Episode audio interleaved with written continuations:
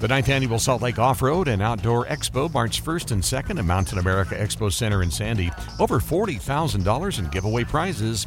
Kids 12 and under free. Steve Carlson in the KSL Traffic Center. You're listening to Jeff Kaplan's Afternoon News on KSL News Radio, 102.7 FM and 1160 AM. Good afternoon, 4:30 at KSL. Jeff Kaplan here. We have 48 degrees, 58 for tomorrow. KSL's top story. A bill to create funding for a ballpark on Salt Lake City's west side is now waiting for the governor's signature. KSL News Radio's Kira Hoffelmeyer with details. But the search to fund the billion dollar venture didn't sail through the Senate today without some changes. Originally, to make the money, there would have been a tax on hotel rooms, but now lawyers voted to enact what's called a use tax. I didn't see the hotel tax falling off. That was a strategy to tax the out of staters that would be coming into the state to stay in the hotels, but those in southern Utah really objected. That's tax lawyer Steve Young on Dave and Dujanovic earlier today.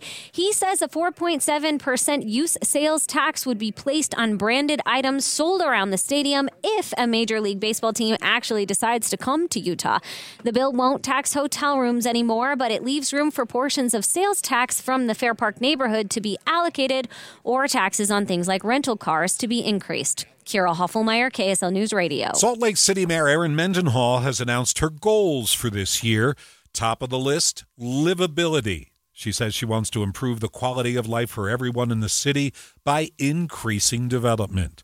Nikki Haley is in Utah today, hoping to win some support ahead of Utah's Super Tuesday caucuses next week. The former UN ambassador and governor of South Carolina also drew a contrast between herself and another potential candidate. We will have a female president of the United States. The hard truth is, it's either going to be me or Kamala Harris. Haley is running well behind former President Trump going into the primaries and caucuses on Super Tuesday next week. A win for former President Trump in his federal election interference case. Maria Shilaos is live at the KSL National News Desk. Jeff, the Supreme Court today agreeing to decide whether Mr. Trump can be tried on criminal charges that he conspired to overturn the results of the 2020 election.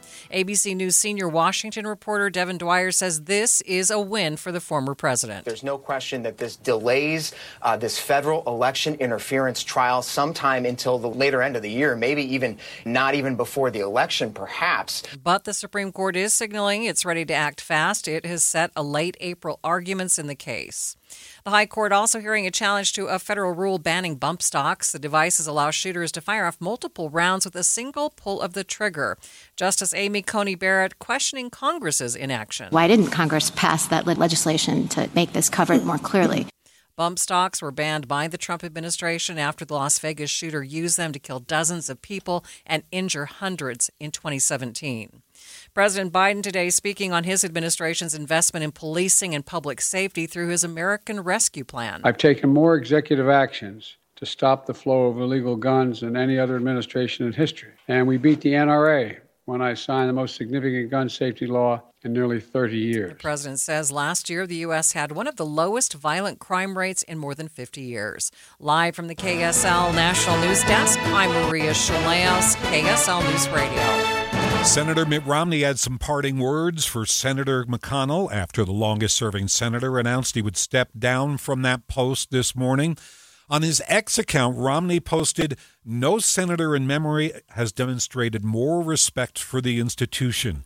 He wrote that McConnell has been a long-time defender of the role and protecting the rights of all Americans. Hunters might be wearing less orange if lawmakers decide to pass a bill in the legislature. Uh, from the Utah Division of Wildlife Resources, Riley Peck says the amount of orange worn does not make or break safety. There are so many things that go into making this safe that uh, Hunter Orange is simply just one precautionary item and is not the driving factor that makes this uh, activity safe. The new bill would require hunters to wear at least one primarily orange piece of clothing instead of an exact 400 square inches. State lawmakers say they want to improve Utah Lake They say it'll help get more water into the Great Salt Lake. Senate Bill 270 is a different approach to helping get more water into the Great Salt Lake. Justin Jones, who directs a policy institute at UVU, says the bill forms a commission with a common goal to uh, study Utah Lake, to pull all the research that's already been done, and, in, and ultimately to send more water from Utah Lake down the Jordan River to the Great Salt Lake. Jones says all interested parties are invited to participate, including those who may be negative to the idea, in hopes that they would be part of the solution. The study must be completed by November 2025. He says ultimately the Wasatch Front could end up with two fantastic lakes. Tammy Kikuchi, KSL News Radio. KSL News Time, 435. First look traffic. Ricky, driving west, sunglasses required today. Oh, that's good. We love the sunshine. Well, right now, for those who are westbound on the 21st South Freeway, we do have some busy traffic, especially approaching I 215's West Belt. But northbound I 15 getting really bogged down now from South Salt Lake to the North Interchange. Ricky Meese in the KSL Traffic Center. Pet